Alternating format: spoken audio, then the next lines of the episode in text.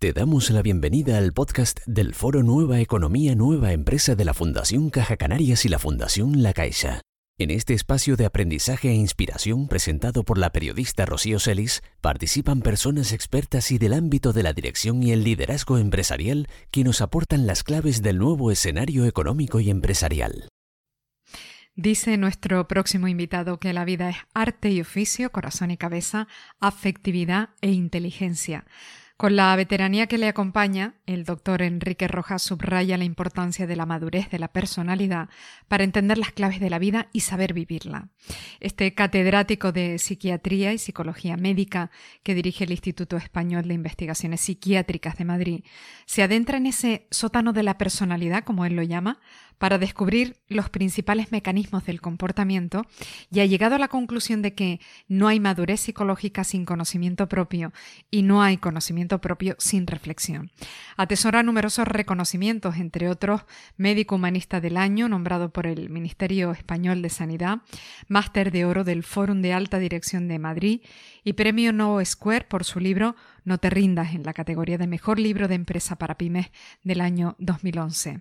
Divulgador, escritor prolífico, ha vendido más de 3 millones de libros traducidos a numerosos idiomas en los que ha compartido el conocimiento de una fértil trayectoria profesional que le ha llevado a consolidarse como especialista de renombre internacional. El doctor Enrique Rojas preside actualmente la Fundación Rojas Estapé y continúa escribiendo el último de sus títulos, Todo lo que tienes que saber sobre la vida, editado por Espasa este mismo año. Un GPS dice para andar por la vida en el que ahonda en las raíces mismas del ser humano y del que queremos saber más. Doctor Rojas, le damos la bienvenida a nuestro espacio de Podcast Foroe. Muchas gracias por su tiempo. Manos a la obra. Pues vamos a ello. En su último libro asegura que la puerta de entrada al castillo de la felicidad consiste en tener una personalidad madura. ¿Qué es la madurez? La madurez es un concepto un poco etéreo y significa buena relación entre la edad cronológica y la edad psicológica. Y hay dos tipos, la madurez general y la madurez sentimental. ¿En qué consisten una y otra? Pues la madurez general es saber gestionar los cuatro grandes argumentos de la vida de forma sana, que son amor, trabajo, cultura y amistad. ¿Y la madurez afectiva? La madurez afectiva es saber gestionar de forma sana eh, el tema del amor. Y entonces, mm, el amor, yo no creo en el amor eterno, yo creo que en el amor que se trabaja día a día, en ese sí creo. Y entonces es fácil enamorarse y más difícil mantenerse enamorado. Ser una persona adulta y ser una persona madura entonces no es lo mismo. Hay mucha gente de 50 años inmadura eh, y hay mucha gente de 25 o 30 años que tiene bastante madurez eh, en relación con, con su edad, ¿no? Ya. Le he leído que no hay madurez psicológica sin conocimiento propio. Esencialmente, ¿qué es lo que debemos saber acerca de nosotros mismos? Bueno, el conocimiento propio significa saber nuestras aptitudes con P y nuestras limitaciones. O sea, saber cuáles son mis puntos fuertes y mis puntos débiles. En los fuertes afirmarlos y en los débiles corregirlos. Entonces, eh, una de las puertas de entrada al castillo de la felicidad es tener una personalidad equilibrada.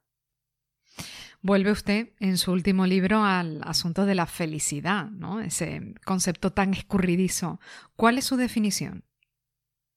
La felicidad consiste en tener un proyecto de vida coherente y realista con cuatro grandes notas dentro que son amor, trabajo, cultura y amistad. Las dos más importantes son amor y trabajo. Nos pasamos la vida trabajando y el trabajo y el amor tienen que ir de la mano. ¿Y qué hace falta para ser feliz con lo que uno hace? Mm, bueno, lo primero de la felicidad, voy a contar una anécdota. Yo doy todos los años clase en, Londres desde hace muchos años, eh, suelo ir en septiembre aproximadamente. Y el año pasado me pasó la siguiente anécdota. Estando yo en, yo me quedo en el barrio de Hampstead, en el norte de la ciudad, cerca de la boca del metro de Finchley Road, en Jubilee Line. Y cojo el autobús para ir a, a dar clase a la universidad. Y me encuentro que el, conductor de autobuses que lleva el, el, vehículo de unos treinta y tantos años que va cantando, entra cantando y silbando, ¿no? Y entonces me quedo a hablar con él y le, pregunto, ¿Are you very happy? ¿Estás muy contento? Me dice, pues sí, yo estoy muy contento porque lo, tengo casi todos. Estoy en la compañía de autobuses de Londres, me encanta la ciudad, lovely day, el día es muy bonito, eh, lo tengo casi todo. Entonces, conclusión de esta anécdota, la felicidad no depende de la realidad, sino de la interpretación de la realidad que uno hace. O sea, ¿qué es tenerlo todo? Tenerlo todo es hacer algo que merezca la pena con la propia vida, en donde uno es capaz de hacer algo por los demás. Eso es tenerlo todo. Tener un programa, un proyecto de vida, como he dicho antes, y al mismo tiempo que ese proyecto mira a los demás. Si no, uno se convierte en un ególatra y, la egolatría es el amor desordenado a uno mismo, ¿no? O sea, una persona ególatra no está preparada para el amor. Estoy pensando que habrá quien eche siempre algo de menos. Claro, o sea, la, felicidad es una ecuación, o sea, eh, dice, eh, vuelvo a, Cervantes, dice Sancho Panza en el discurso a los cabreros, con Don Quijote dice, la felicidad no está en la posada, sino en medio del camino. O sea, la felicidad es una forma de entender la realidad. Entonces, pero sabiendo que la felicidad absoluta no existe, o sea, la felicidad total se da en el otro, en el otro mundo, en el otro barrio. ¿Por qué? Por la cantidad de complejidades que tiene la vida. Pensemos solamente en lo que es el trabajo profesional, lo que es el amor. Piense usted, por ejemplo, la primera epidemia mundial, el exceso son las parejas rotas, ¿no? En, en medio mundo, ¿no? Esas dificultades profesionales, personales, como las que estamos atravesando a cuenta de la COVID-19, pueden hacer tambalear el ánimo, ¿no? ¿Cómo se logra mantener a flote la estabilidad emocional? Bueno, la estabilidad emocional es, es, vamos a decir, que es el mapa del mundo personal que está dentro de nosotros y que sepamos marcarlo bien, ¿no? Entonces, para tener estabilidad emocional hace falta cinco cosas. Primero, saber controlar los estímulos externos, es decir, las cosas que vienen de fuera. Saber eh, relativizar. Segundo, controlar mejor los estímulos internos, que son los mentales. Conozco cantidad de pacientes míos en el que las cabezas es el principal enemigo. Darle vueltas en la cabeza a las cosas, preocupaciones inútiles que nunca se cumplen en negativo, ¿no? Eh, tercero, tercera cosa para gestionar la estabilidad emocional, eh, tener buena tolerancia a las frustraciones, o sea, ser capaz de aceptar las cosas que se tuercen y que salen mal, ser buen perdedor en lo pequeño. Cuarto, para ser estable, no compararse uno con los demás. ¡Qué error! la comparación con los demás es uno de los de los errores psicológicos más frecuentes, ¿no? Porque uno compara superficies, no profundidades.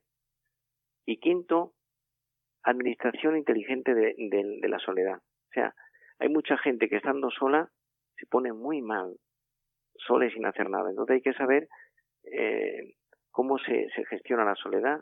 Un buen libro, una buena conversación, eh, tener curiosidad por aprender, ¿no?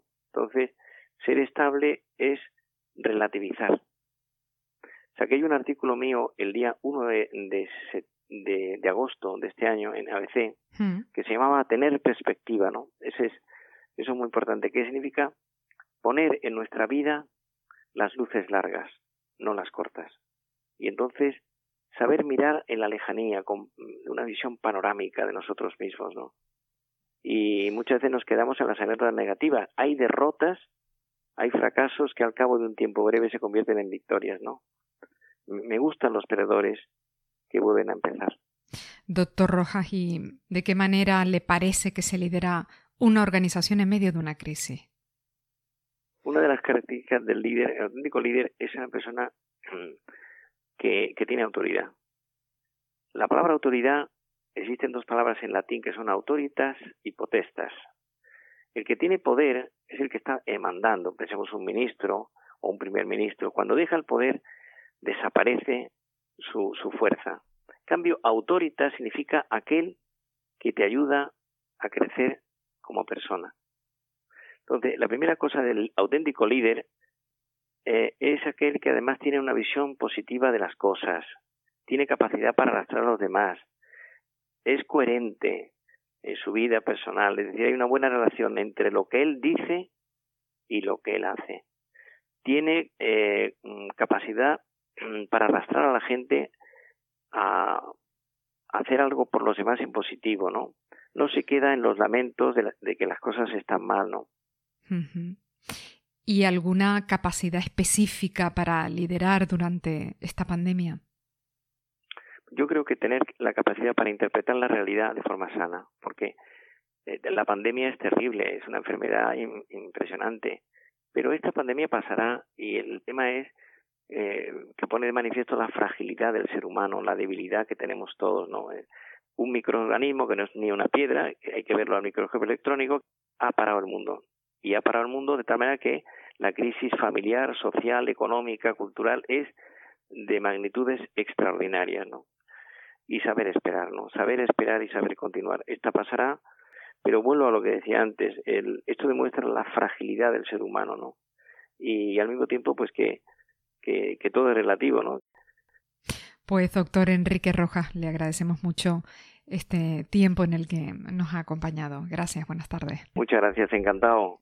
Muchas gracias por escuchar los podcasts del Foro Nueva Economía Nueva Empresa de la Fundación Caja Canarias y la Fundación La Caixa. Un espacio de aprendizaje para ayudar a las personas y a las organizaciones a dar respuesta ante los desafíos de adaptación al nuevo escenario económico y empresarial que se viene definiendo. Te esperamos en nuestro próximo episodio de Podcast Foro E.